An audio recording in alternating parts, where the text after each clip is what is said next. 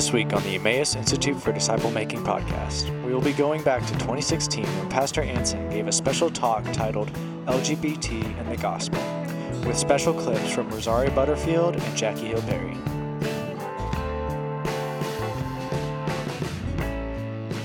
There are a number of things, but but but the first is is that people are, are people and um, folks who identify as lesbian or gay, bisexual, transgendered, queer are, um, you know, they, they're, tr- they're trying to make, make the most sense of their life as they can. They're, they, they feed their dogs, they love their children, they, they, keep, they keep good care of their gardens. I mean, people are people.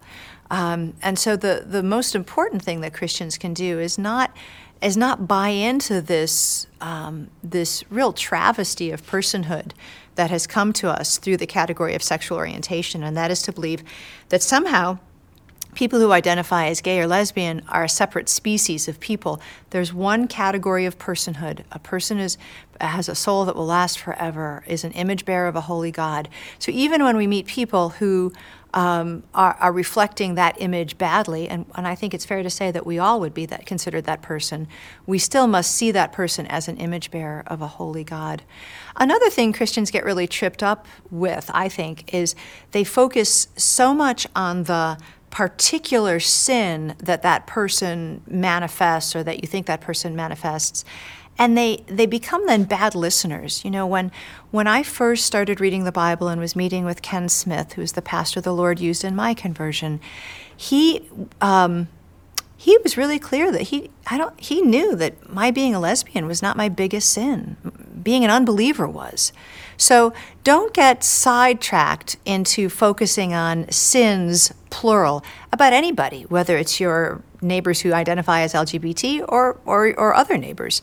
Um, get to know people well enough to know what's really the issue. You know, everyone has a longing for those things that eternal souls need. And the Word of God is the only food, and the person of Jesus Christ is the only friend for all of humanity. So don't get sidetracked with how people are presenting themselves or how they're identifying. That's not helpful, and it's not even kind.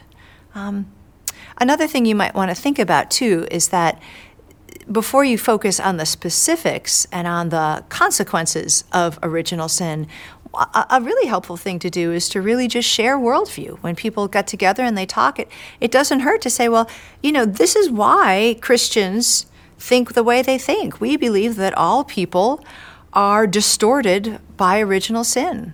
Uh, me and you and everybody else, and we're all distorted differently.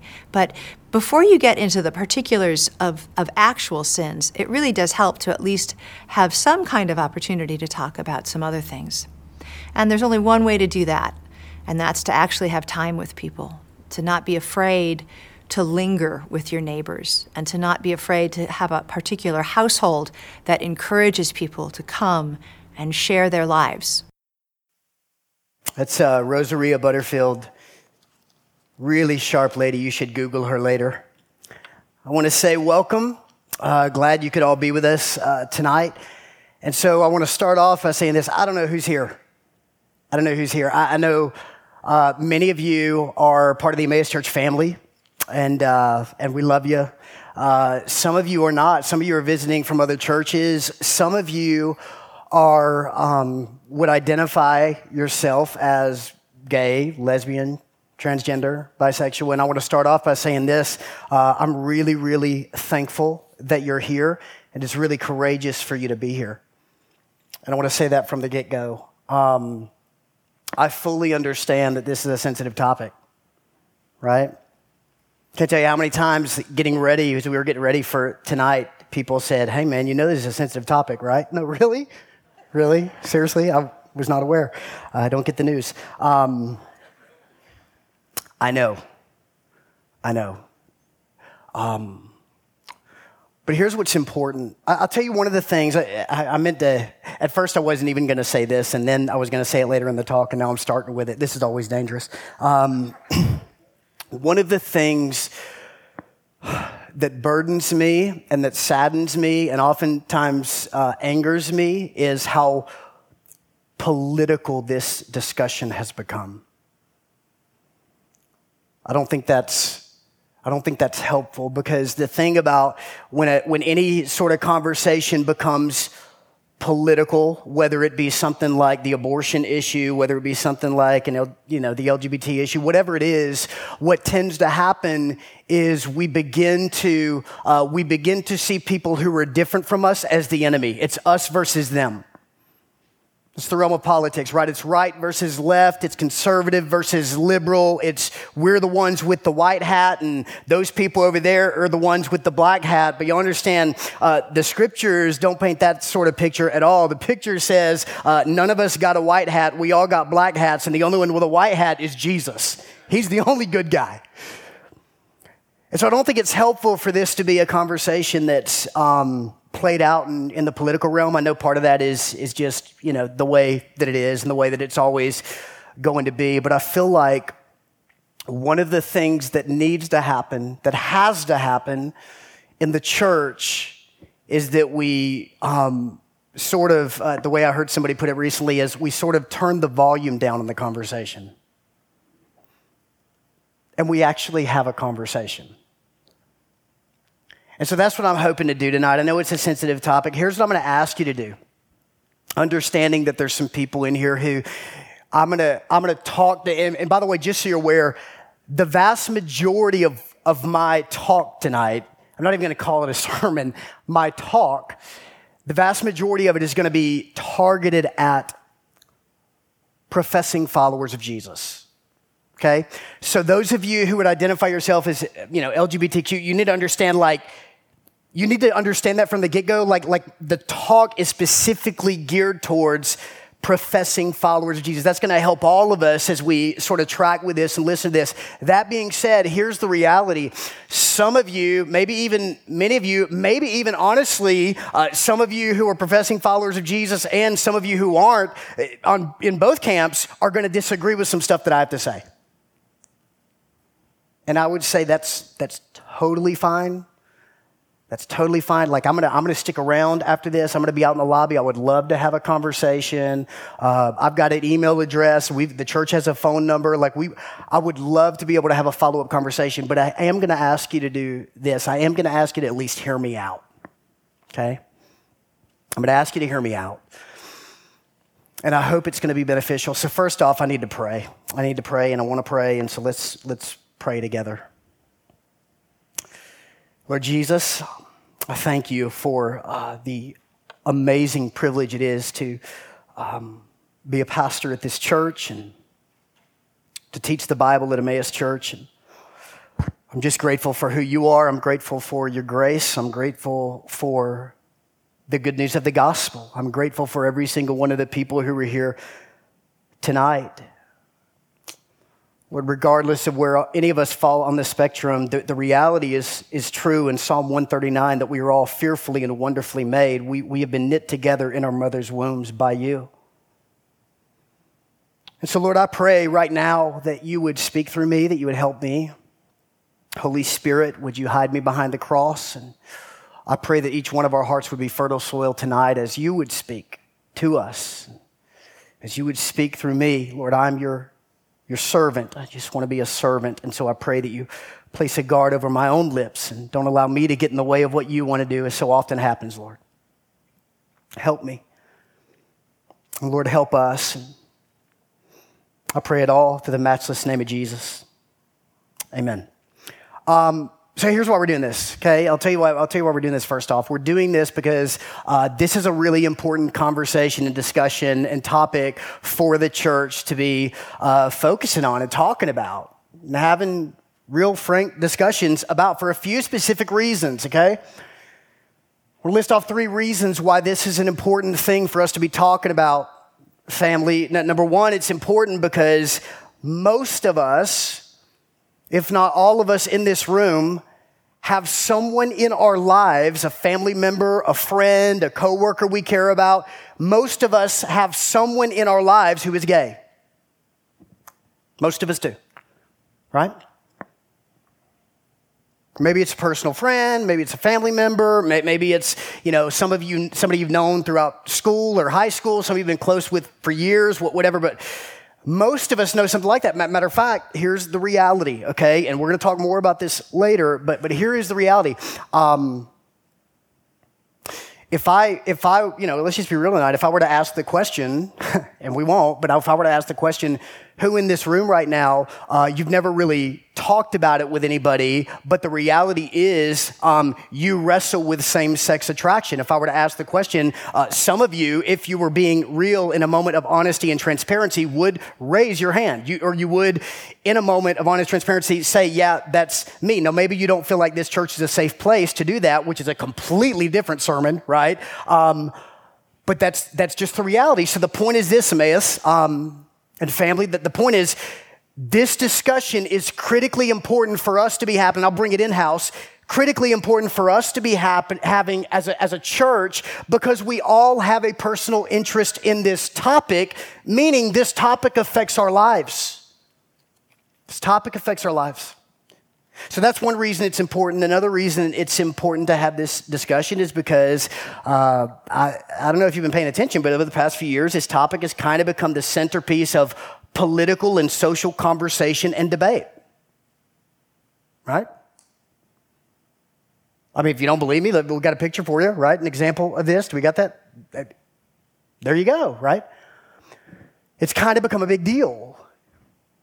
Kind of the centerpiece of political and social conversation in our country. A, third reason why this is a really important conversation for us all to be having, I believe, is, is because, um, and again, uh, this is where I bring it into the church realm. Um, the third reason it's important for the church to be having this conversation is because the culture, I mean, this is clearly happening, the culture is clearly evangelizing the church on this topic whether or not you agree with with you know homosexuality as a sin or is not a sin wherever you fall on that spectrum what you can't disagree with is the fact that the culture is evangelizing the church on this topic. And the reason i say that is because you've got to think about it this way. We're talking about historically right? Historically throughout the history of the church an issue that has been seen as being sinful, and yet it seems like we've come to a place, even over the past 100 years, and we'll talk about that timeline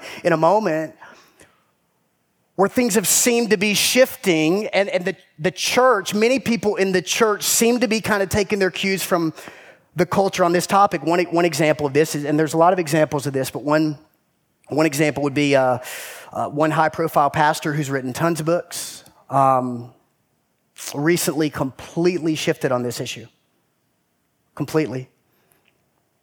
And he wrote this. We'll put it up on the screen for you so you can see this. Um, this particular pastor, and many of you know him and have read his books and you know watched his videos. He said this: "said quote, I am for marriage. I am for fidelity. I am for love, whether it's a man and woman, a woman and a woman, a man and a man. I think the ship has sailed, and I think this is the world we are living in, and we need to affirm people wherever they are. Right. So so, what I'm saying to you is this, this cultural shift has seemed to be happening. And so, what happens is, is this like when there's an issue that historically has been, has been seen as, as sinful for years and years and years and years, what needs to happen is that, is that we, meaning the church, those in the church, What's healthy is that we take a step back and we ask the question, okay, hold up for a second. Um, I'm, I'm seeing these, these shifts happening. So, what I need to ask is, what does the Bible actually say on this issue? Because there are some over here who say that we've just been reading the Bible wrongly for a whole lot of years, and there's others over here that say, no, we're reading the Bible rightly, and, and this issue is sinful. So, what does the Bible actually have to say on this issue? Because as worshipers of Jesus, saved by grace, saved by the blood of Christ, one thing the Bible is absolutely clear on is that if anything should be happening, the church should be evangelizing the culture rather than culture evangelizing the church. So it is healthy wherever you fall on this. It is healthy for people within the church when they see cultural shifts like this happening to go, hold on, time out. What does the text actually say? Right? So, all that to say, that's why we're doing this event tonight. That's why we're doing this. And believe me, family, here's the reality. Again, I fully realize that talking about this issue and talking about what the Bible has to say about this issue is totally controversial. I get it. I understand, man. I completely, and quite frankly, that's why most churches don't touch it.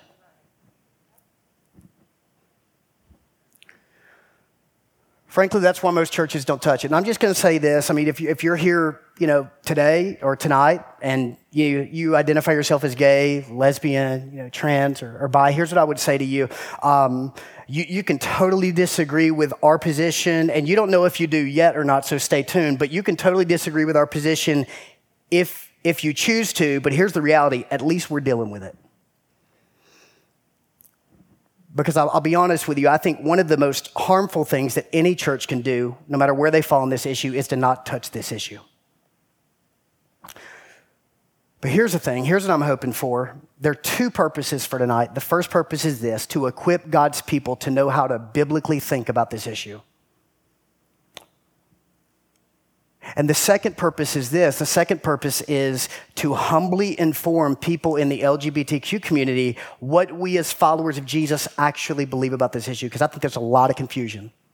I really do. So let me start off with some history. It's good for us to know some history, okay? It's, and uh, that's where we're going to start tonight. So the first thing we need to understand tonight is how quickly this particular issue in the, in the American landscape has evolved over even the past 100 years. I mean, it really has evolved.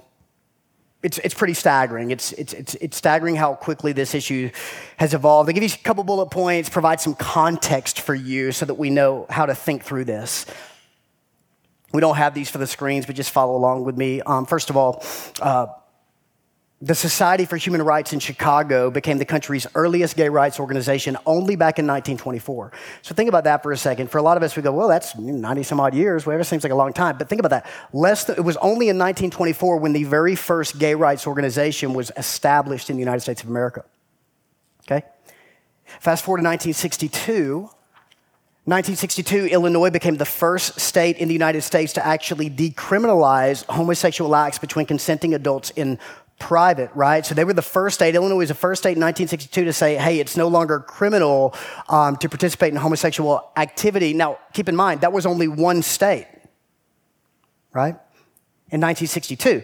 Fast forward to the year 2000, the year 2000, Vermont becomes the very first state to, uh, to, to administer, to provide legal unions for homosexual couples.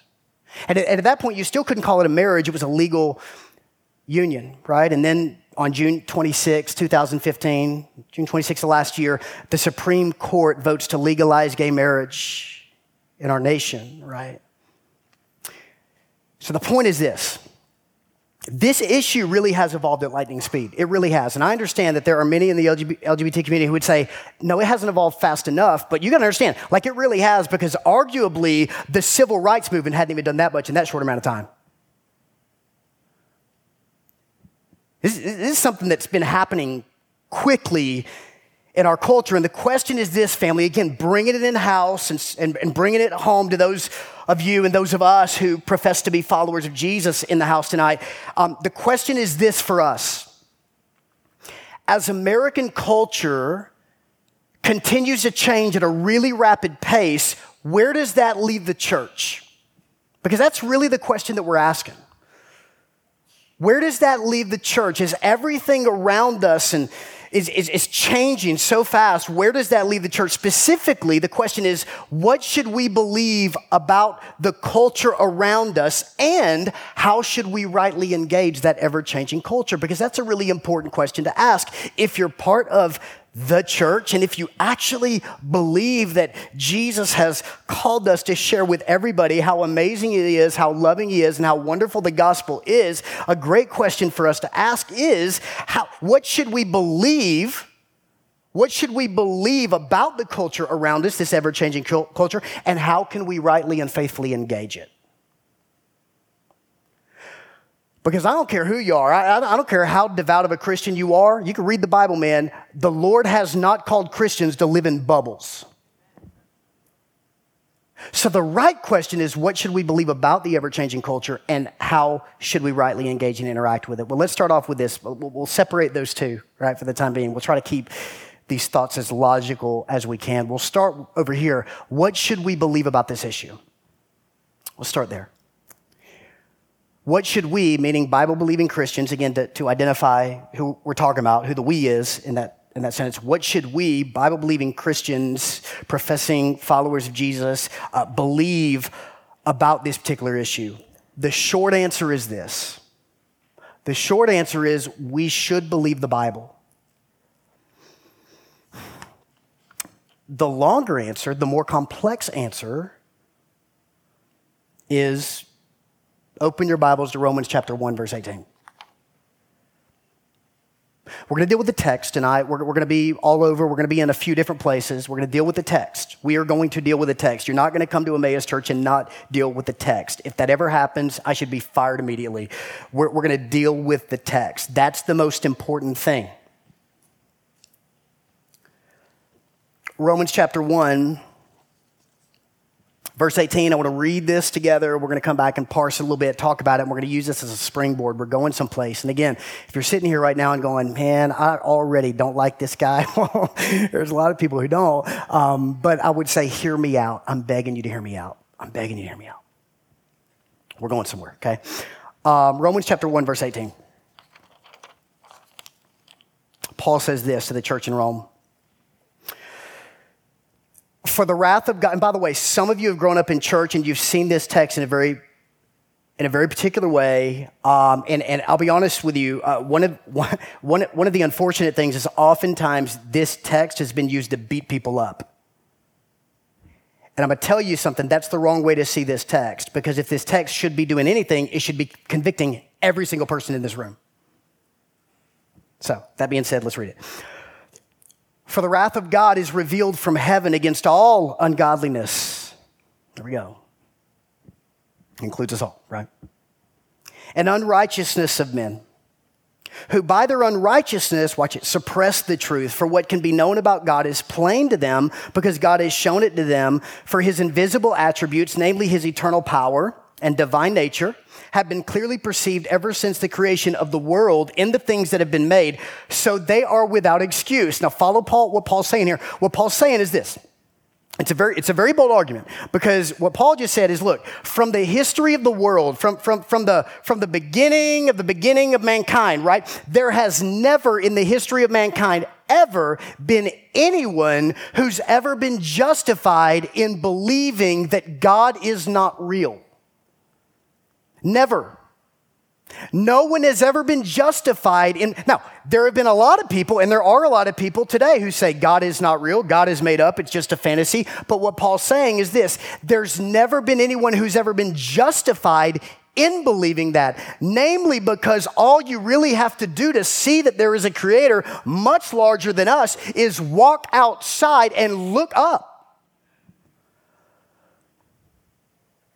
I mean, do we really think that those, whether you just see them as, you know, gaseous orbs or whatever, those things called stars, like, you know, billions of, of, of, light years away, do we actually think that those things just happened by accident? When we ourselves can't even pull off tasks one millionth as awesome as that, right? I look at a star and I go, that just happens to be there. It happened by accident, but I can't, I can't match my socks. Really?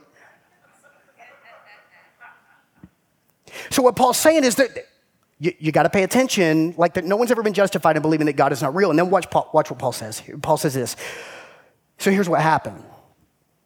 For although they knew God, they did not honor him as God or give thanks to him, but they became futile in their thinking, and their foolish hearts were darkened. Claiming to be wise, they became fools and exchanged the glory of the immortal God for images resembling mortal man and birds and animals and creeping things. So, what Paul says is look, um, things spiral downward because of what happened in Genesis 3. So, what, what begins to happen is people begin to live lives on their own, declaring things like there is no God, and eventually that always spirals to a next level. And the next level that spirals to is people begin to worship created things rather than the creator. Now that's where it becomes convicting, right? People begin to love stuff more than they love God. Right? I mean, you fill in the blank. love stuff more than you love God, right? Fried chicken, burritos, taquitos, money, travel ball, whatever it is. You love things more than you love God. That's what Paul's saying. So, so then watch what he says. Paul says, Therefore, God gave them up in the lust of their hearts to impurity, to the dishonoring of their bodies among themselves, because they exchanged the truth about God for a lie and worshiped and served the creature rather than the Creator who is forever blessed. Amen. For this reason, God gave them up to dishonorable passions. For their women exchanged natural relations for those who that are contrary to nature, and the men likewise gave up natural relations with women and were consumed with passion for one another men committing shameless acts with men and receiving in themselves the due penalty for their error. Okay, so, so what Paul is saying this, is this, beloved. Um, we are all broken because of sin. We are all broken because of sin. And Paul begins to take it deeper in this text. He, he starts off with, look, you gotta understand, we're all broken because of sin. And then he gets very specific at some point. And what Paul says, and we can disagree, you can disagree with this if you want, but what Paul says right here in Romans chapter one is that one of the results of that brokenness is the act of homosexuality. That, that's Paul. Now, follow me. This is, you gotta understand, this is the Bible's foundational message on the issue of homosexuality. Okay? This is the Bible's foundational message on the, on the issue of homosexuality. According to the Bible, homosexuality, the act of homosexuality, according to the Bible, right, is not God's original design, but instead, just like every other sin, hear that, just like every other sin, it is part of what we would call decreation decreation, meaning it's the result of the fall in Genesis chapter 3. So here's the point. At the risk of sounding harsh, and what I'm about to say to you, I don't say to sound harsh, I say to state a true fact that even, even people who are involved in a homosexual lifestyle agree with, and I'll prove that in a second. So what I'm saying right now isn't meant to be harsh, it's just meant to state a fact. When you read the Bible, when you take the Bible, when you read the Bible, when you do a study of the Bible, what you begin to discover is that the Bible has nothing good to say about the practice of homosexuality. Now, again, that is not a Christian soundbite.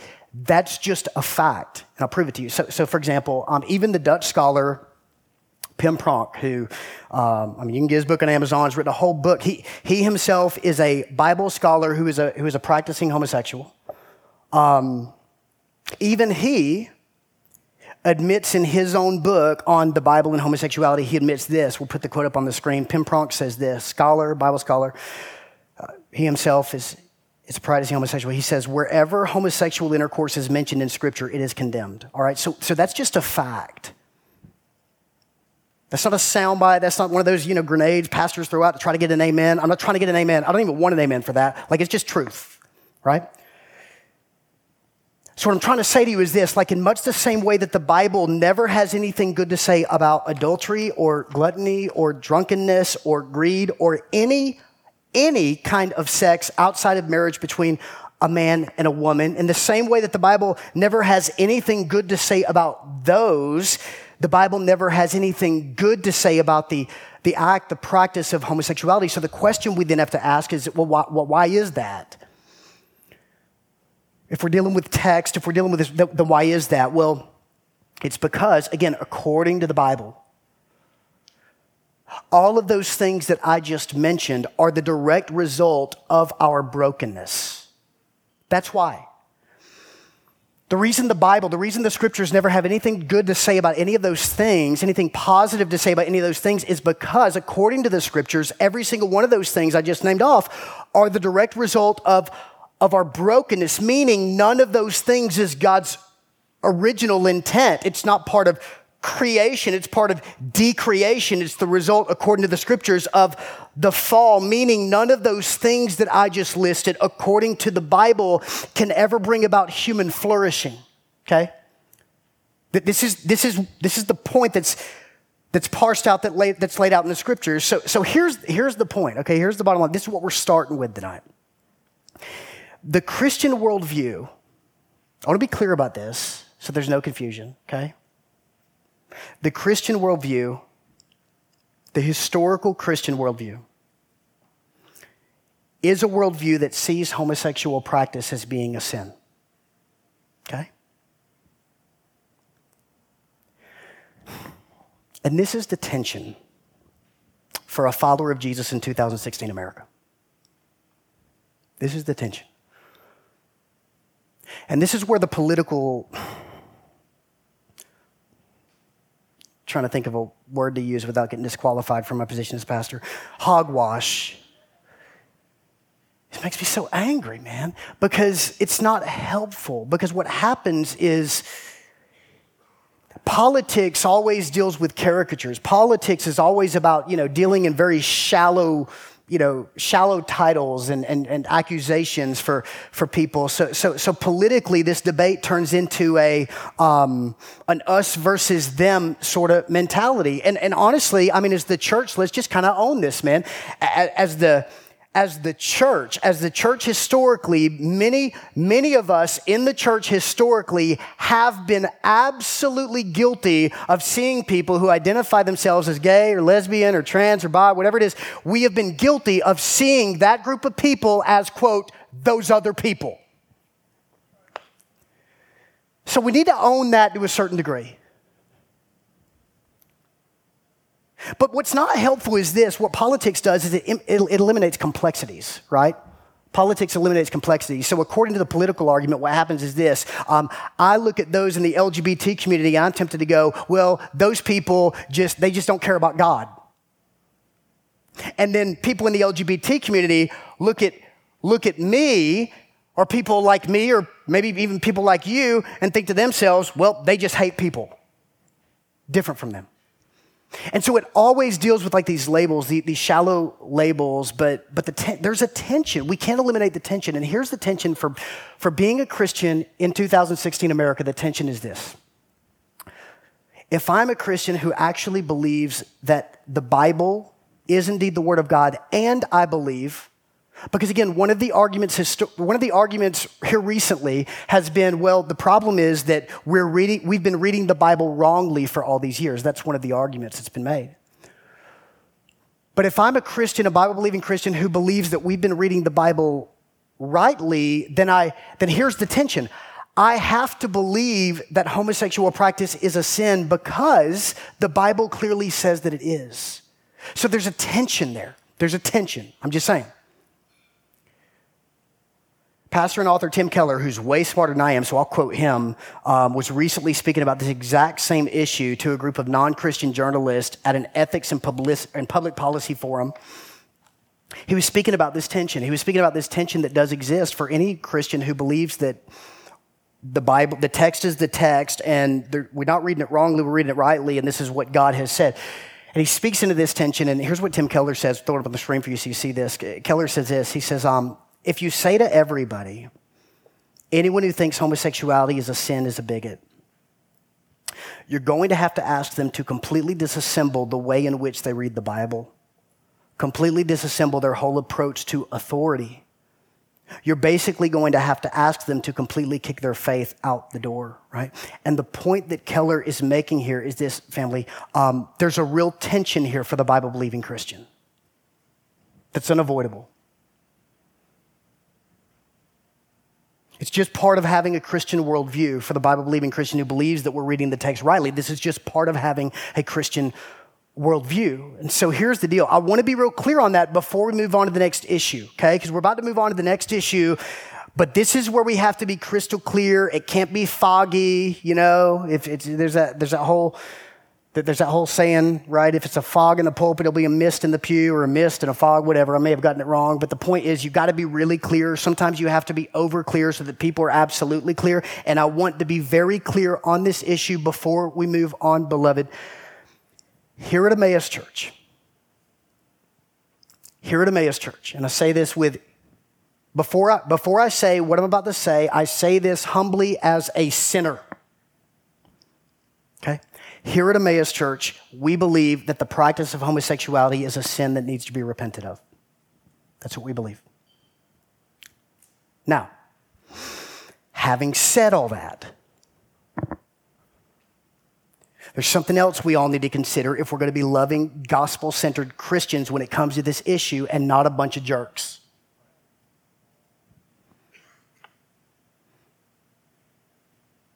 Because just so you know, being a jerk is a sin too.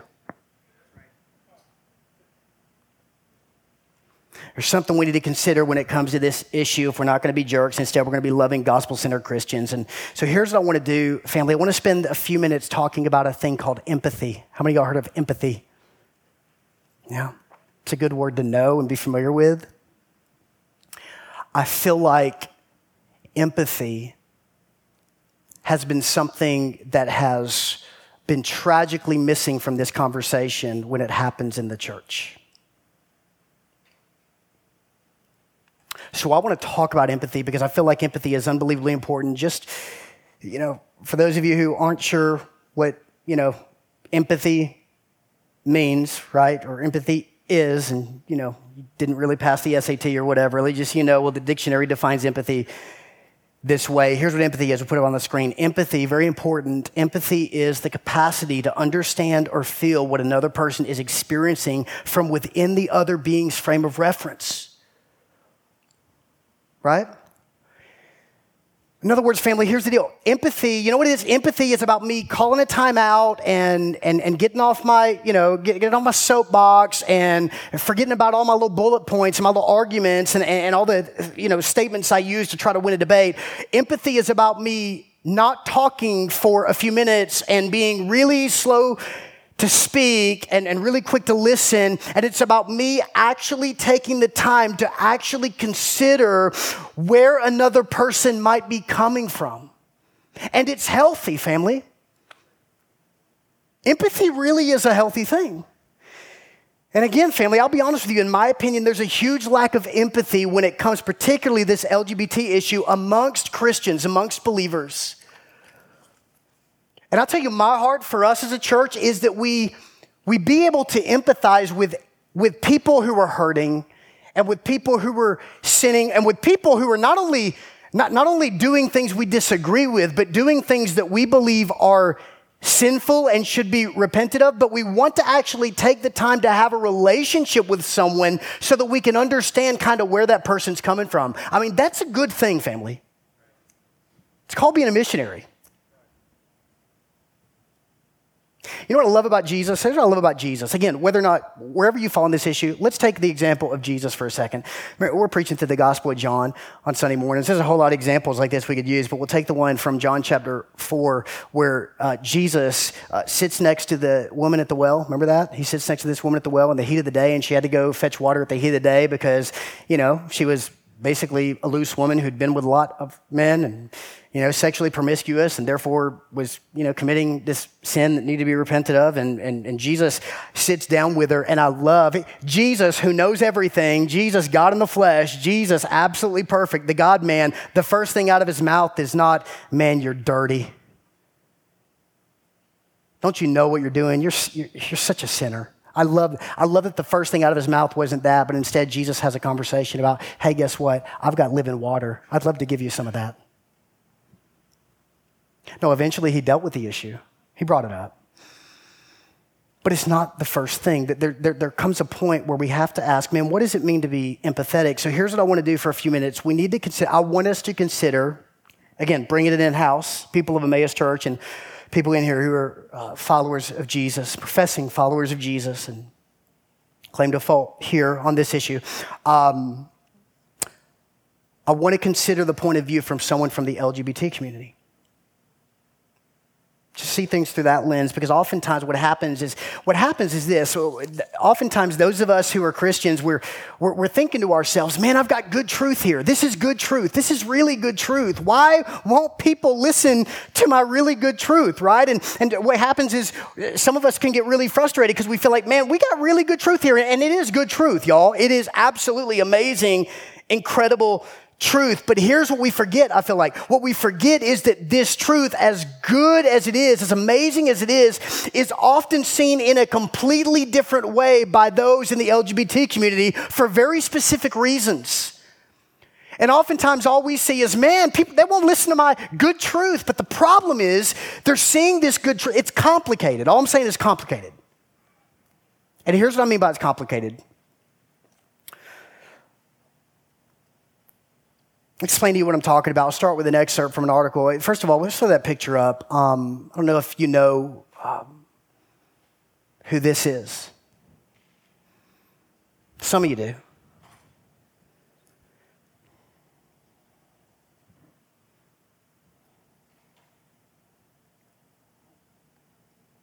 I'm going to read this to you about him Matthew Shepard. The horrific events that took place shortly after midnight on October 7, 1998, would become one of the most notorious anti gay hate crimes in American history and spawned an activist movement that more than a decade later would result in passage of the Matthew Shepard and James Byrd Jr. Hate Crimes Prevention Act, a federal law against bias crimes directed at lesbian, gay, bisexual, or transgender people. Two men, Aaron McKinney and Russell Henderson, abducted Matt and drove him to a remote area east of Laramie, Wyoming. He was tied to a split rail fence where the two men severely assaulted him with the butt of a pistol. He was beaten and left to die in the cold of the night. Almost 18 hours later, he was found by a bicyclist who initially mistook him for a scarecrow. Matt died on October 12th at 12:53 a.m. at Port Valley Hospital in Fort Collins, Colorado, with his family by his side. His memorial service was attended by friends and family from around the world and garnered immense media attention that brought Matt's story to the forefront of the fight against bigotry and hate. All right, so, so, so here's, here's the point, Emmaus. Here's what we all desperately need to understand. Since we're talking about the curse of sin, since we're talking about Genesis 3, since we're talking about decreation, since we're talking about the ripple effects of the fall in the Garden of Eden, one of the things we all desperately need to understand is this. Because the curse of sin is real and because the world we live in is absolutely broken as a result of the fall in Genesis chapter 3, there really is such a thing as hate directed towards the homosexual community. Can we agree on that? There absolutely is. Like, there really is this such thing as bigotry directed towards the homosexual community, those are the LGBT community, that this, this bigotry, like there really is, there, there really are horrific, unspeakable, deplorable things done to others at times simply based on things like their sexual orientation. Violence, abuse, murder. And I'm going to tell you something, followers of Jesus. Like, if we profess to be pro life, stuff like that should anger us just as much as the abortion thing.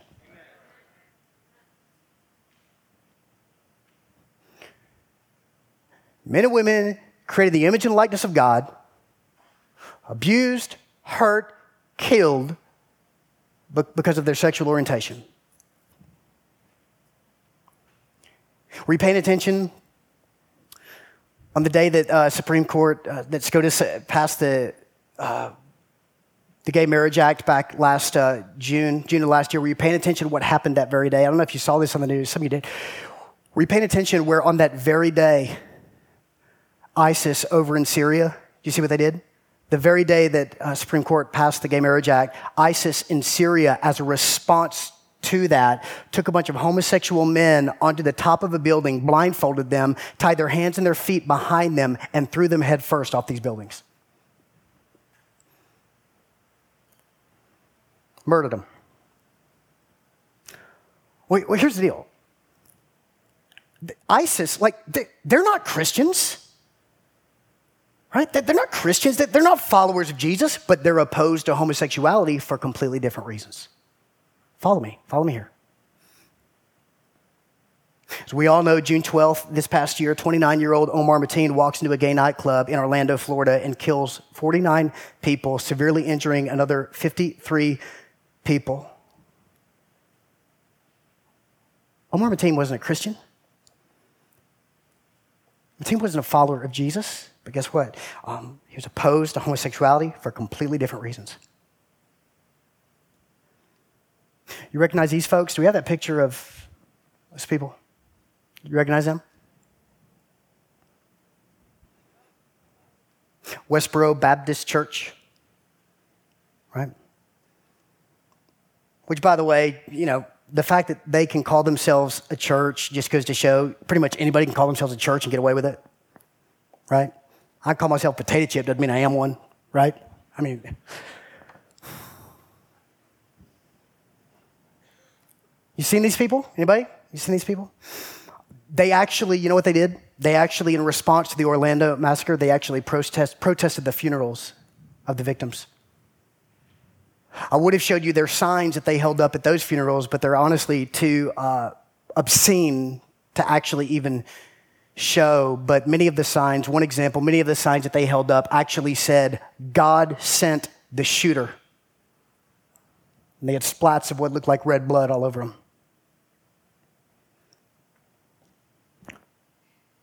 They're not Christians.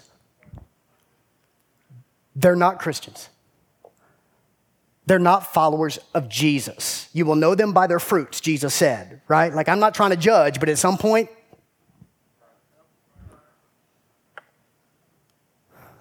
they're not Christians, but they oppose homosexuality for completely different reasons. Now, the point is this, family. Please hang with me because we're, we're, making a larger point here. The point is hate directed towards people who are practicing LGBT lifestyles is a real thing in this world. It's a real thing. Bigotry directed towards those who are practicing LGBT lifestyles, like it's a real thing. So, consequently, follow me. Consequently, what happens is this those of us who are prof- professing followers of Jesus, Bible believing Christians, believe that we're reading this rightly and that it's good truth. We come along to our friends in the LGBTQ community with our good truth and we wonder why they won't listen to our good truth. But oftentimes, what's happening is that this really good truth just gets lost in all the other noise. It gets lost in all the, uh, all, the, all the bigotry. So, as Christians, what happens is we get, so, so we're wondering, what in the world? What in the world? Why is my friend so defensive about this issue? But understand, as Christians, what happens is this there is real bigotry, there is real hate directed towards the LGBT community. So, what happens is we get lumped together with people like ISIS and terrorists and fundamental heretics. And as a result, many in the LGBT community believe that Christians who believe the Bible, just like all those other people, are against them.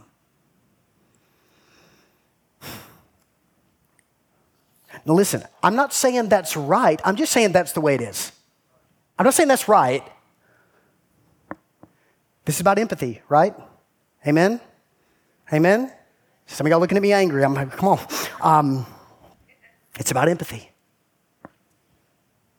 Additionally, on top of all that, on top of all the bigotry stuff, here's what else happens. I just want to paint a picture for how complicated this is. Here's what else happens, okay? When I think of the most um, special moments of my life that I've ever experienced, if I had to narrow it down to like top three, top three amazing, transformative moments of your life. Uh, my, my top three would be this. Uh, number one, first one, um, figuring out that God had saved me. I was saved, right? Jesus, grace, the gospel. What? I'm a sinner. Jesus saved me. The cross is amazing, right? Heaven forever, eternal life, relationship with God. What? Right? Amazing. Second one, I get married to my awesome wife right down here, Heather. August 26th, 2000. Getting married to my wife, right? Standing down there in front of West Highland Baptist Church in Macon, Georgia. All of our friends, all of our family standing around, right? Seeing that hot mama walk that aisle. It was amazing. It was just, it was awesome. It was awesome. What?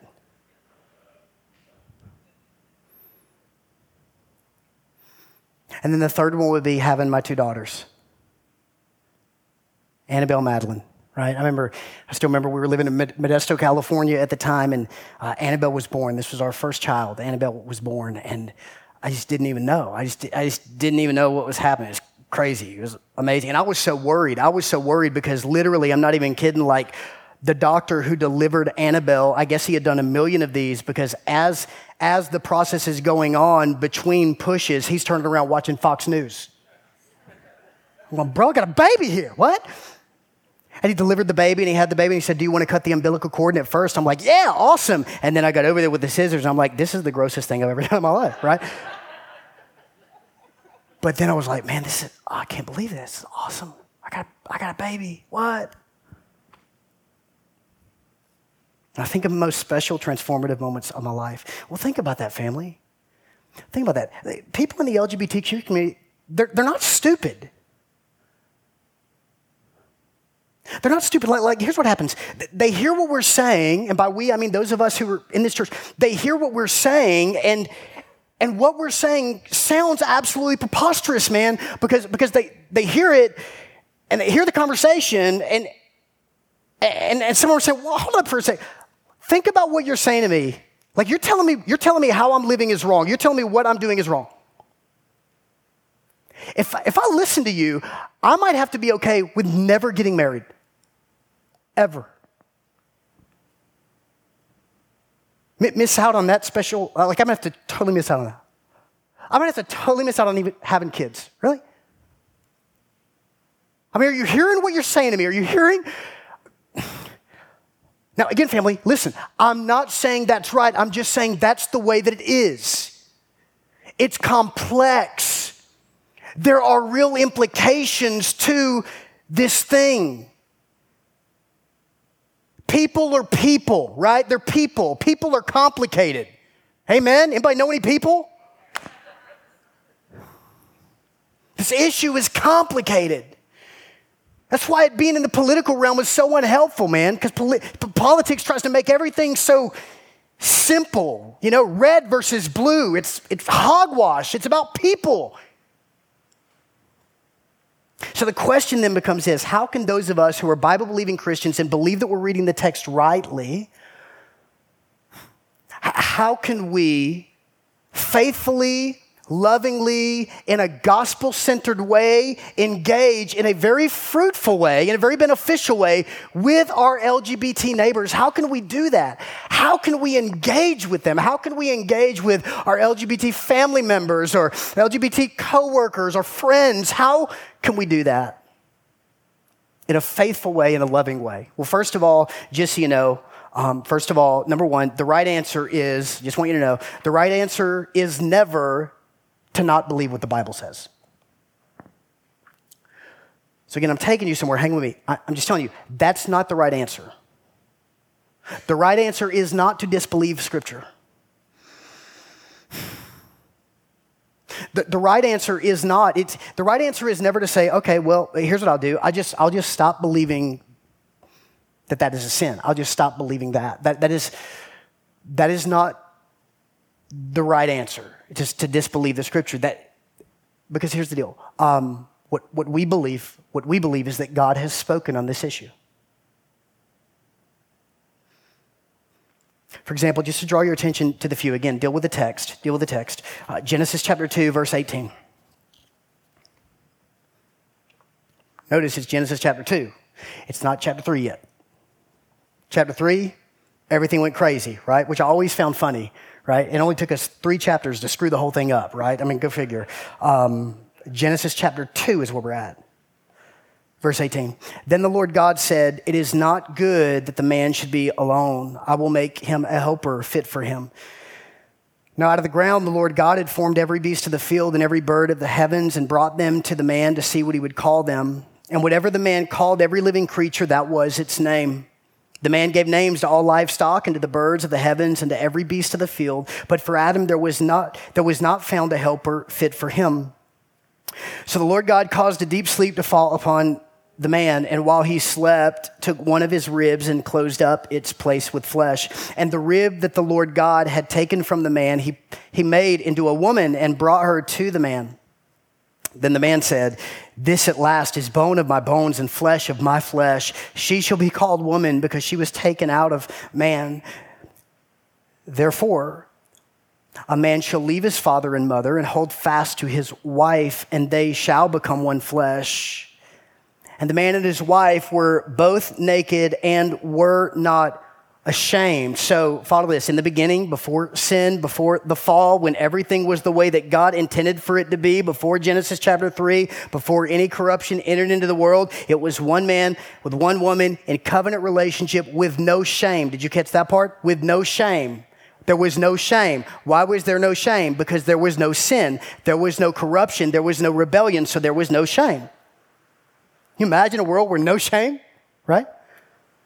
But then, right after this, in Genesis chapter 3, our first parents, what do they do? They, they sin against God, they, they choose their own way, and as a result, the curse of sin is upon every single one of us. So now, now, here, today, 2016, America, right now, right, we're all prone to wander. We're all prone to resist God. We're all prone to choose our own way over God's way. We're all prone to not listen to what God has to say, but instead listen to what, what we say, right? And so, and so as a result, as a result of our hearts being bent towards sin, as a result of what we sing all the time, right? Prone to wander, Lord, I feel I'm prone to leave the God that I love. As a result of that being true, not one of us is justified in excusing our behavior by simply saying, Oh man, no big deal, God made me this way. Again, according to the Bible, dealing with the text, because of sin, because of the curse, not a single one of us is justified in excusing our outward behavior by saying, It's all good, no problem, God made me this way, because according to the Bible, that is not true according to the Bible, sin has deeply distorted what God has made. Right? According to the Bible, sin has deeply distorted our hearts. According to the Bible, sin has deeply distorted our desires. And according to the Bible, sin has deeply distorted our sexual desires. Depravity, brokenness, things are not the way that they should be that there's a pastor in the UK named Sam Allberry, and for his entire life, um, he actually recently wrote a book called Is God Anti Gay? And uh, it's, it's, it's unlike any other book that I've ever read. It's excellent because Sam Allberry is a, is a pastor in the United Kingdom and he's single. He's an, he's an old man and he's single. And he's been single his entire life, unmarried. His entire life, he's struggled with, uh, or he's wrestled with same sex attraction.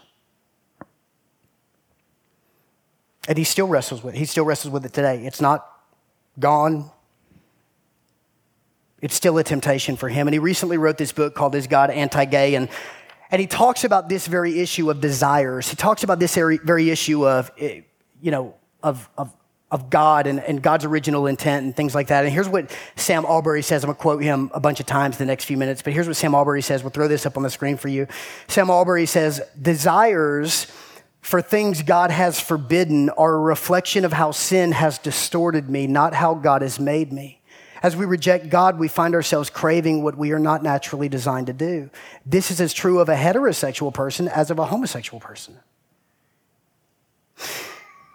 In other words, family, God's original design before Genesis 3 was one man with one woman enjoying the God given act of sex within marriage. That's how he designed us according to the text. Anything other than that regarding sex is sin's distortion, according to the text.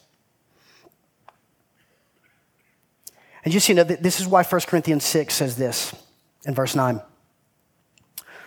Or do you not know that the unrighteous will not inherit the kingdom of God? Do not be deceived, neither the sexually immoral, which, by the way, uh, just for emphasis, um, that, that is uh, sexually immoral. That, that comes from the Greek word porneia, which is an umbrella term and a junk drawer term that basically means anything and everything that points to sex outside of the confines of marriage, which means that includes, um, that includes heterosexual sexual immorality fornication, adultery, all those things.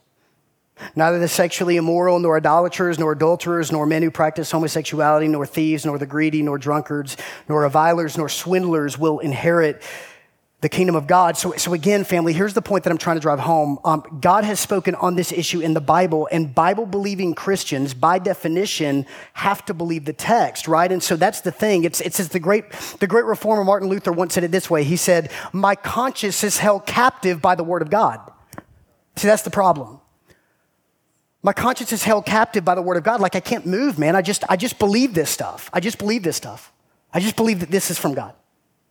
That's the tension. So, so the answer to the question, how can we as followers of Jesus lovingly engage others, particularly those we love and should love in the LGBTQ community, the, the answer to that is, is not stop believing the Bible. It's not stop believing the text. It's not change the text to fit our taste. It's not that. But instead, here's what I want to propose. Here we go. All of that for this. All of that for this. You're like, dude, seriously, I had to spend this time for all But hang with me. We, we had to go there, okay? All of that for this. Here's what I want to propose to you tonight, beloved. I believe that the church, and, and when I say church, I mean Big C church, okay? That includes Emmaus Church, but I'm saying Big C church. I believe that the church will be far more faithful and far more effective in this area if we would simply do this. Ready for it? Ready for it? Give me some help. Okay, good.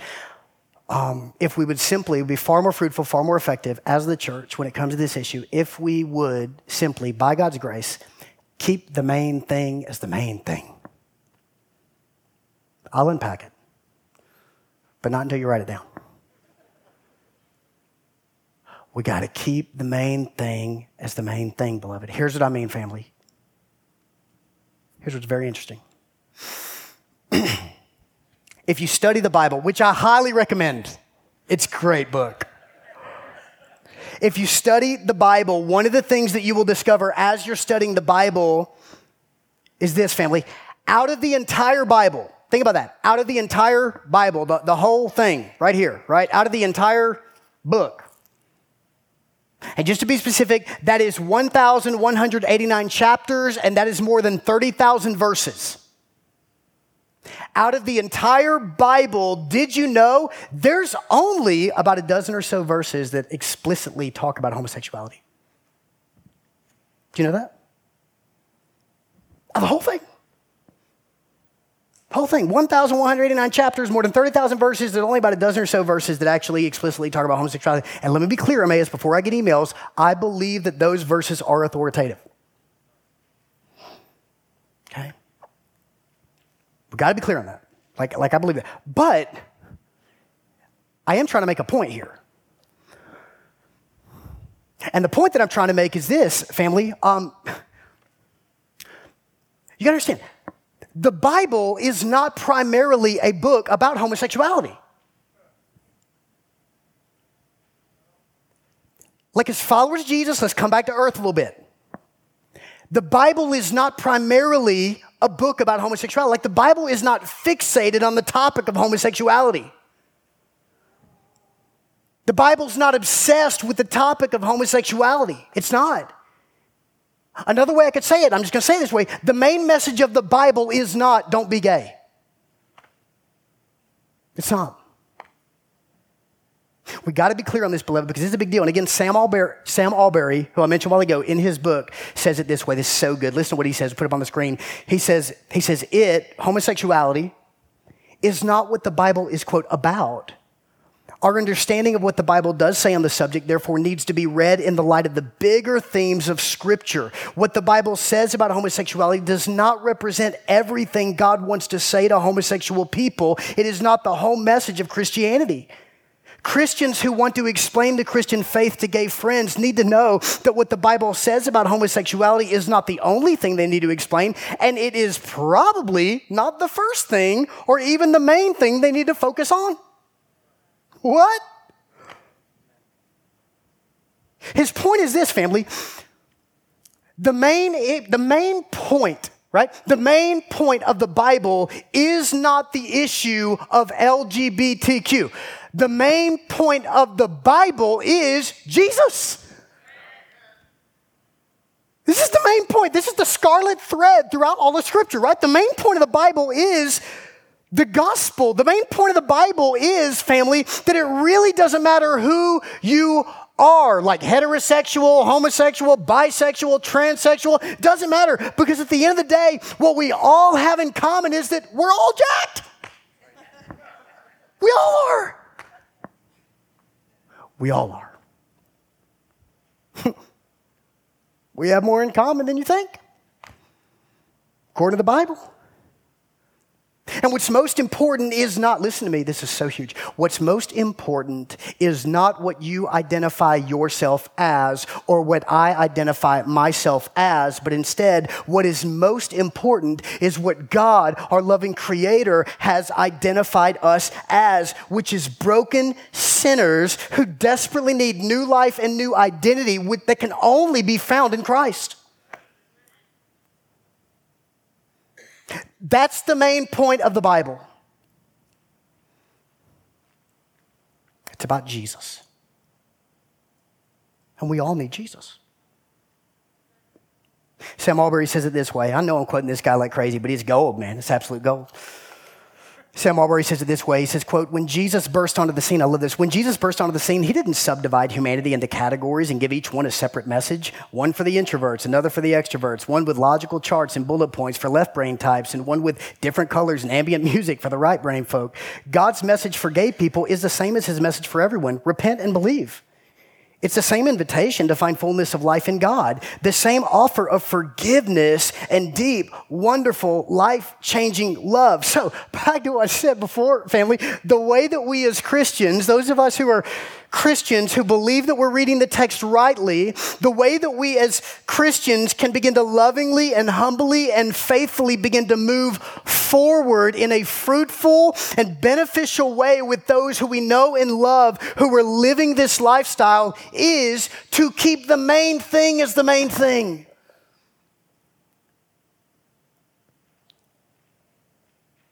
And here's another way we can do that, family. I'm just going to, this is going to be fun. I'm going to warn you. Uh, you got to hang with me. You got to hang with me because for some of you at first, what I'm going to say might, might kind of sound weird. Right? Public service announcement. Just saying. Some of you are like, man, everything you've said so far sounds weird, right? But I get it. Hang with me. For some of you, seriously, like you're, you're going to go, what? But here's the deal. I'm just you know, I totally believe it, and I can back it up with Bible, and I will. If those of us who are followers of Jesus, and I know that's not all of us in the room, but it's many of us, if not most of us, if those of us who are followers of Jesus want to actually begin to, to be helpful and to be loving to our friends and loved ones who deal with same gender attraction, you know what we're going to have to do?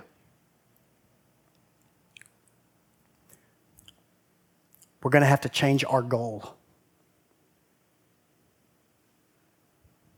What? Hang with me. Here's what I mean by change our goal. Here's what I mean. Let me explain. Many of us, again, we said this at the beginning, many of us in this room have someone we care about in our life who's currently involved in the LGBTQ lifestyle. And if you don't, you should. Now, here's the deal what's happened historically with many of us in the church who have people we know and love who are practicing homosexuals, what, what's happened historically is that we have believed that our goal, our primary goal for that friend or for that family member needs to be to make that person a heterosexual. That's my goal. I want to influence you to become heterosexual, right? For many of us, man, for, for our family members, for our friends, like, they, like that's been the goal. And I want to propose to you that ain't the goal. Now, don't get me wrong, Emmaus. Here's the deal. I realize there are people who um, have been practicing homosexuals for years that got radically saved by Jesus and radically delivered by Jesus and radically transformed by Jesus. And it is amazing and it's a miracle. And we sing glory to God as a result of it. But here's what I also know. Here's what I also know. And it's Sam Allberry's story, for example. Here's what I also know there are other people who have been sexually attracted to the same gender for years, and then they got saved by Jesus, and they still struggle with the temptation of same gender attraction, and they're still tempted on a daily basis, and yet they continually choose Jesus because they believe that he is better.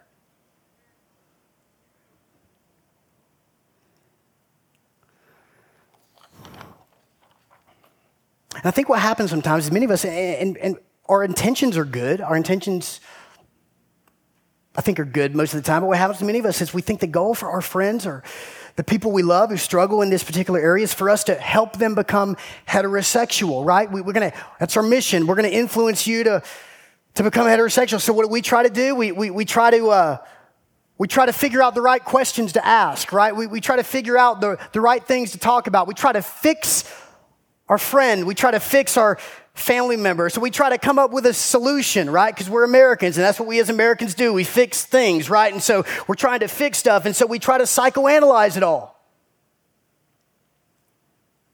We take our friend to coffee or we, you know, hang out with them and, and we say things like, okay, hold on, uh, let, I'll be honest, be honest. Why do you really feel this way? Why do you, were you molested as a child? Was your dad not around?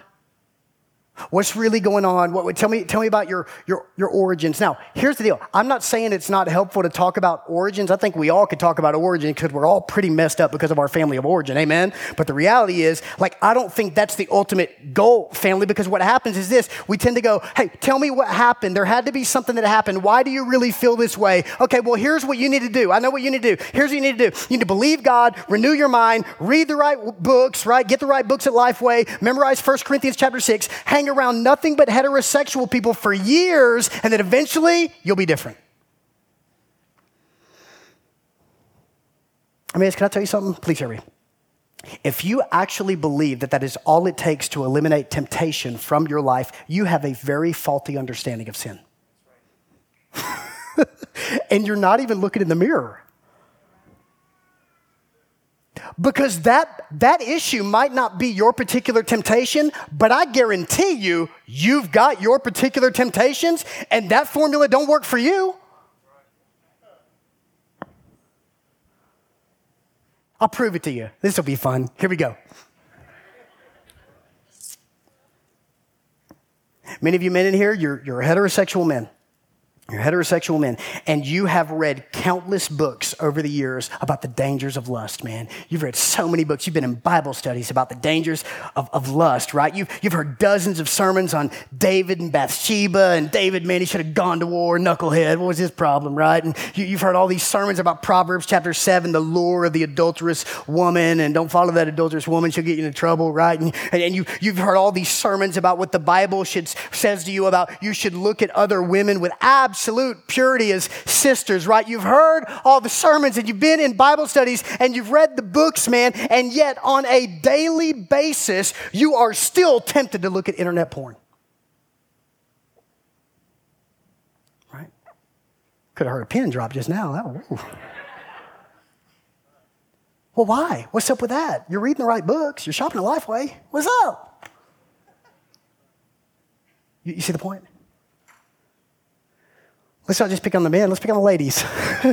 I'm sorry, we're not picking on you. I'm just making a point. Um, some of you ladies in here, you have read so many books on what it means to be content. You have read countless books on what it means to be content your identity in Christ, man. You don't have to worry about what she's posting on Instagram or what she's saying or what she's doing. You don't have to worry about all that because you, you could be content in Christ. You could be content in who you are in Jesus. You've read so many books, you've heard so many Bible studies, been in so many small groups, and yet every single day you struggle with not believing that you are good enough. What's up with that? You're reading the right books. You're listening to Beth Moore. What's up? Mean, please hear me. Please hear me. Listen. Follow me. The ultimate goal for a person who struggles with same sex attraction is not that they never battle with that temptation again. In the same way that the ultimate goal for a man who struggles with lusting after women is not that he will never experience that temptation again, but instead, family, the ultimate goal, like the, the main goal, is for that person who struggles, who struggles with that temptation to see that Jesus Christ and the gospel is far more wonderful and far far more beautiful and far more glorious and far more satisfying than all of the sin in the world. That is the ultimate goal is how do we see Jesus? Who do we believe that Jesus is? Because the reality is we live in a fallen, broken world where the ripple effects of the fall in Genesis 3 are real and they hit us every single day, which means that person who struggles may battle with that temptation for the rest of his or her life, and yet their life brings much glory to God as they continually choose Jesus over that thing. Continually choosing holiness over sin. That's what we're talking. It's about holiness. It's about holiness. It's not about, well, just don't do that stuff anymore. Family, we have a word for that behavior modification. That's not what it's about.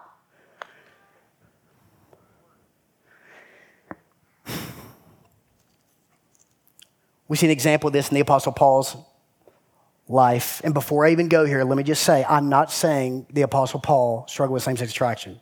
That's not what I'm saying. I'm serious, so save your email. But I find it, here's all I'm saying. I find it very interesting that we're not told the specifics of what's actually happening in 2 Corinthians chapter 12. That's all I'm saying. That's all I'm saying.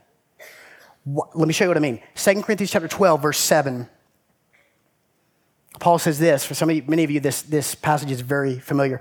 Paul says, So to keep me from becoming conceited because of the surpassing greatness of the revelations, a thorn was given me in the flesh a messenger of Satan to harass me, to keep me from becoming conceited. Three times I pleaded with the Lord about this, that it should leave me. But he said to me, My grace is sufficient for you, for my power is made perfect in weakness. Therefore, I will boast all the more gladly of my weaknesses, so that the power of Christ may rest upon me. All right, so, so here's what we know, family, from that text. We, we know that Paul had been given a thorn a thorn in his flesh. He actually calls it a messenger of Satan, which I guarantee you ain't Greek for something good. a messenger of Satan, man, a thorn in the flesh, Paul says, as he calls it. And, and, and, here's the deal some scholars have speculated that it was an illness, some scholars have speculated that it was a recurring temptation, some scholars have speculated that it was even a person in the church. We don't know, we're not told. The point is that we do not know. And I don't know about you, family. I'm glad we don't know. I'm glad that God, in His sovereignty, kept it a secret from us. Because here's how we work as humans that are sinners. If God would have told us exactly what the thorn was, you know what we'd always do? Every single time we read this scripture, we would always compare whatever our thorn is to Paul's thorn, and we dream up all these reasons why this passage doesn't apply to us because we don't have the same thorn. And I love that God said, I ain't to tell you. It's a thorn. Right? You know your heart, man. I know mine. So I love the fact that we don't know what it was. We just know that it was awful. We just know it was terrible. It was a thorn in the flesh. Paul says a messenger of Satan to harass him, to harass him. And he says he pleaded with the Lord. He begged the Lord, God, please take this from me. God, I don't want this. Will you please take this? Deliver me. Remove it, God. Remove this thing. I do not want it in my life. And God says to Paul, no. God's answer to Paul is no, Paul, I'm not going to remove the thorn. But here's what I am going to do, Paul. I am going to show you how amazing my grace is. And guess what, Paul? I'm going to be far more satisfying to you than that thorn. The point is this, family. Listen, the point is this God doesn't always remove the thorn, sometimes He does. But God doesn't always remove the thorn. Sometimes it's about following King Jesus while struggling with the thorn.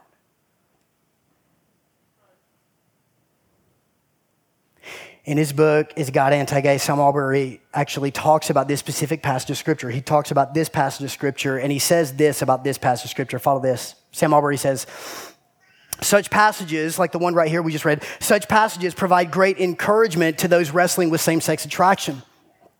For some, the battle may be acutely painful. For some, it may last for many year, many long years. But in God's purposes, it is not a wasted experience. Through it, we can be made more like Christ and better able to grasp the vast dimensions of His grace. There's nothing better for us than that. And so, a win for Christians struggling with same sex attraction is not that the temptations would go away, but that in the heat of them, Jesus would be prized more and more. Struggling with homosexual feelings is just that, a struggle. But many Christians I know can testify to how God has brought good things out of their experiences. Some have said that the Lord has made them more compassionate and sensitive that they might otherwise have been. Others speak of ministry opportunities He has given them and of how they have been able to support and encourage others they know who are trying to deal with same sex attraction. Some have had opportunities to share their faith with parts of the gay community that would be unreachable by conventional church witness. But perhaps above all, they can say how these struggles, with all the disorder and insecurity that come with them, have led to a deeper appreci- appreciation of how unfathomably good God is. So the question is this, and we're closing. The question is how can we as Emmaus Church be faithful to Jesus and loving missionaries to the culture around us when it comes to this issue right here? How can we be faithful to Jesus and loving missionaries? That's the question that matters, beloved. That's the question that matters. How can we be faithful to Jesus and loving missionaries? Let me give you five reasons real quickly and then we're done. Just real quick, run through these. First of all, we'll get real practical, real simple. First way we can be faithful missionaries and, and loving is number one, here's the deal have friends who are gay. If you, if you don't, you should. You should. You want to talk about something that will help you to be more empathetic? Is to actually have a conversation with a real person who is living in the LGBTQ community and not just form all of your opinions about them from newsreels. It's about empathy. It's about people created in the image and likeness of God, who, just like every single one of us, deeply needs Jesus. Have friends who are, who are gay. Um, number two, keep the main thing as the main thing. It's about the gospel.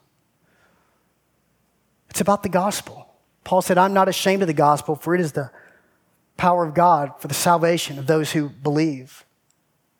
He did not say, For I'm not afraid of the homosexual argument, for it is the power of God for those who believe. That's, no, no, no. It's about, it starts off with Jesus. Everything, it should always start off with how good Jesus is, how awesome Jesus is, how needy we all are for Jesus. Anything else is legalism. Anything else is behavior modification. It's about Jesus. Keep the main thing as the main thing. Thirdly, and here's the big deal. This is something. Grenade. Three, make it easy for people within our church who are struggling in this area to actually talk about it.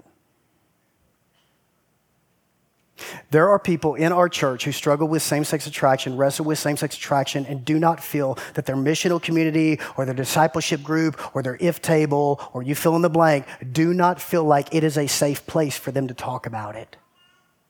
And I think there's a whole lot of reasons for that. I think one of the reasons for that is that oftentimes in the church, and I'm not saying necessarily our church, I'm saying big C church, oftentimes what's happened is the way that we, we have even had this conversation, we have made it seem as if to even be tempted in this area equals sin.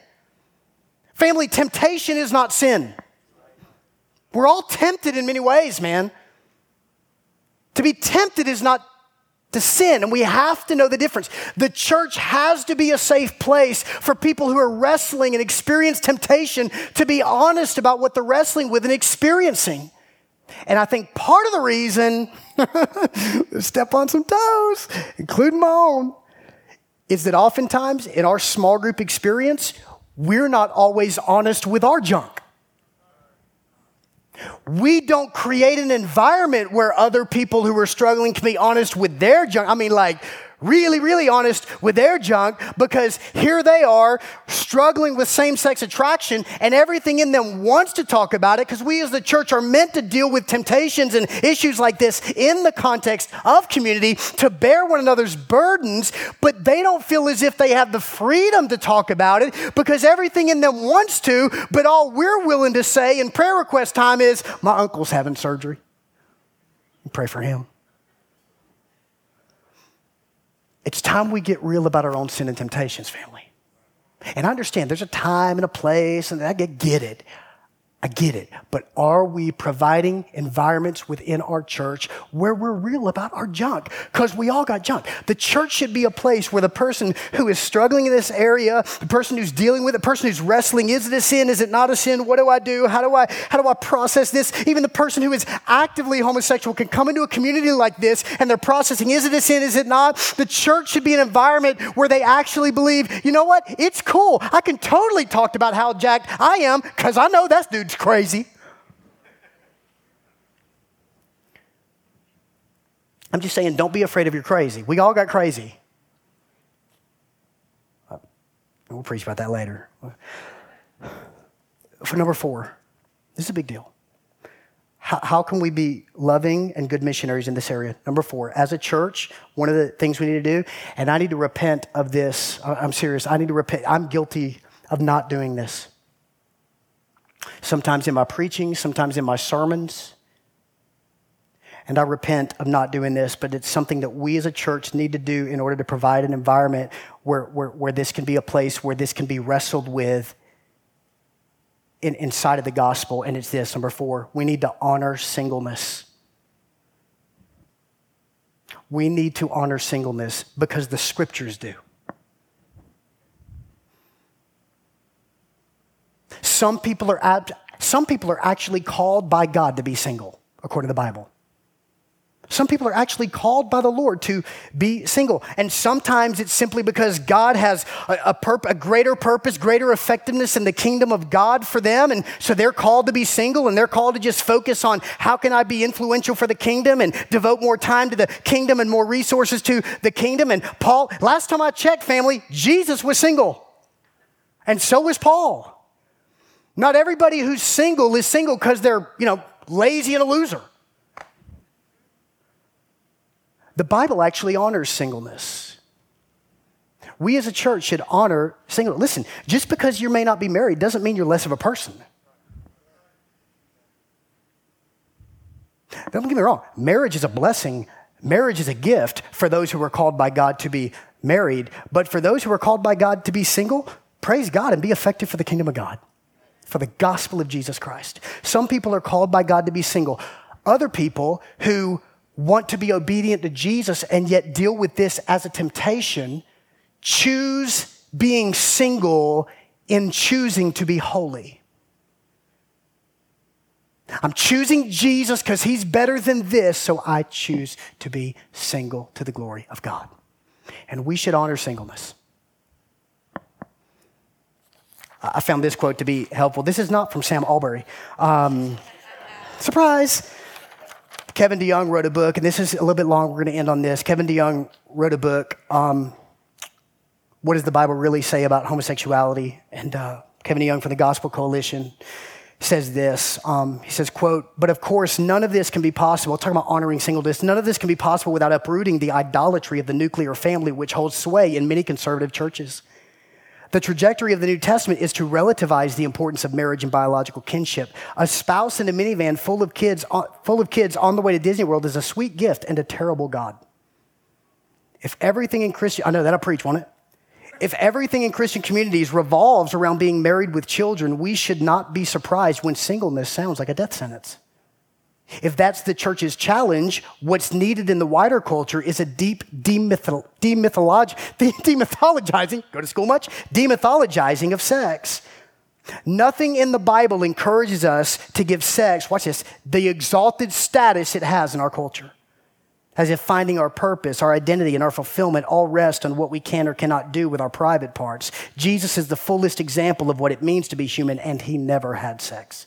How did we come to think that the most intense emotional attachments and the most fulfilling aspect of life can only be expressed with sexual intimacy? In the Christian vision of heaven, there is no marriage in the blessed life to come. Marital intimacy is but a shadow of a brighter, more glorious reality, the marriage of Jesus Christ to his bride, the church. If sexual intimacy is nothing up there, how can we make it to be everything down here? It would be terribly unfair for the church to tell those with same sex desires that they are not fully human and cannot pursue a fully human life. But if the summum bonum, meaning the highest good of human existence, is defined by something other than sex, the hard things that the Bible has to say to those with same sex desires is not materially different from the hard things it has to say to everyone else. Do you see it? Honor singleness. And then, fifthly, here's what we need to do. This is huge. Remember who the real enemy is. Remember who the real enemy is. Beloved, please hear me, and I'll end on this. The enemy is not the LGBTQ community. It's not. It's not.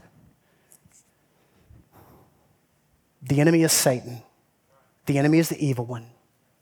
The enemy is the prince of darkness who wants to destroy all of our lives. The hero is Jesus. The hero is not you.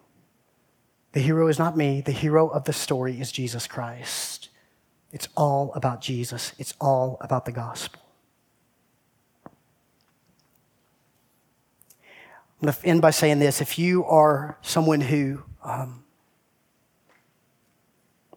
identifies yourself as gay or lesbian or transsexual or bi, or I just want to say this. I want you to know that um, we are not what you would call an affirming church, but you are absolutely welcome in this community. And you may not you may not agree with what we believe about this particular issue, but I hope you will never be able to walk away from this place saying, Those people don't love me. I hope this has been helpful. Let's pray.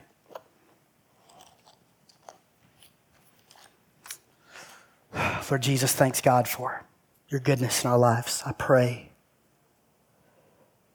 particularly for those of us in this room who are your followers, your people. Help us, Lord. Help us, Holy Spirit. Would we not be a people who exist in just sound bites and newsreels and we form our opinions about what we believe about this issue from the latest political pundit, Lord? Would we be, would we be people of the cross? Would we be sheep who are following the Good Shepherd? Would we, uh, much like the great reformer once said, Lord, would we be beggars telling other beggars where they can find bread? I pray it all through the matchless name of Jesus. Amen. I think in the LBGTQ community is everything. Honestly, I think they don't get a lot of it. I don't think they understand how much your sexuality becomes who you are Therefore, even all of your experiences kind of in a sense are governed by it. So your friendships your community uh, just your your whole lens in a way is through sexual identity. And so i think that's why those in the lgbtq community get so offended. It's not just that it's sin because I mean, we are offended by the gospel when someone says that we're in sin and we need to repent. But also, it's like you are coming against who I am. like you're attacking me, not something I do, but who I am. And so I think when we kind of can understand that thinking, that I think we'll be able to be a lot more gracious in our approach, um, a lot more empathetic, even. Um, yeah, I think I, th- I think even Christians fail to understand how communal the uh, homosexual community is. Like, to even say you need to come out of this means that I need to remove myself from the place that I feel safe. And so, even that, that's terrifying to a person to say, oh, so not only do I have to stop doing what I do, but I have to leave my friends and the people who make me feel happy or whole into a place or community that doesn't seem as safe as this one. And so, yeah, it's it's it's pretty complicated. That's why I think Christians need to befriend more non-Christians and uh, invite themselves into their circles. Not necessarily go to a gay pride parade, but befriend people that don't go to your church and don't look like you and don't have the same sexual preference as you. And I think from that place we can both come to an understanding, which will make everything a lot more practical.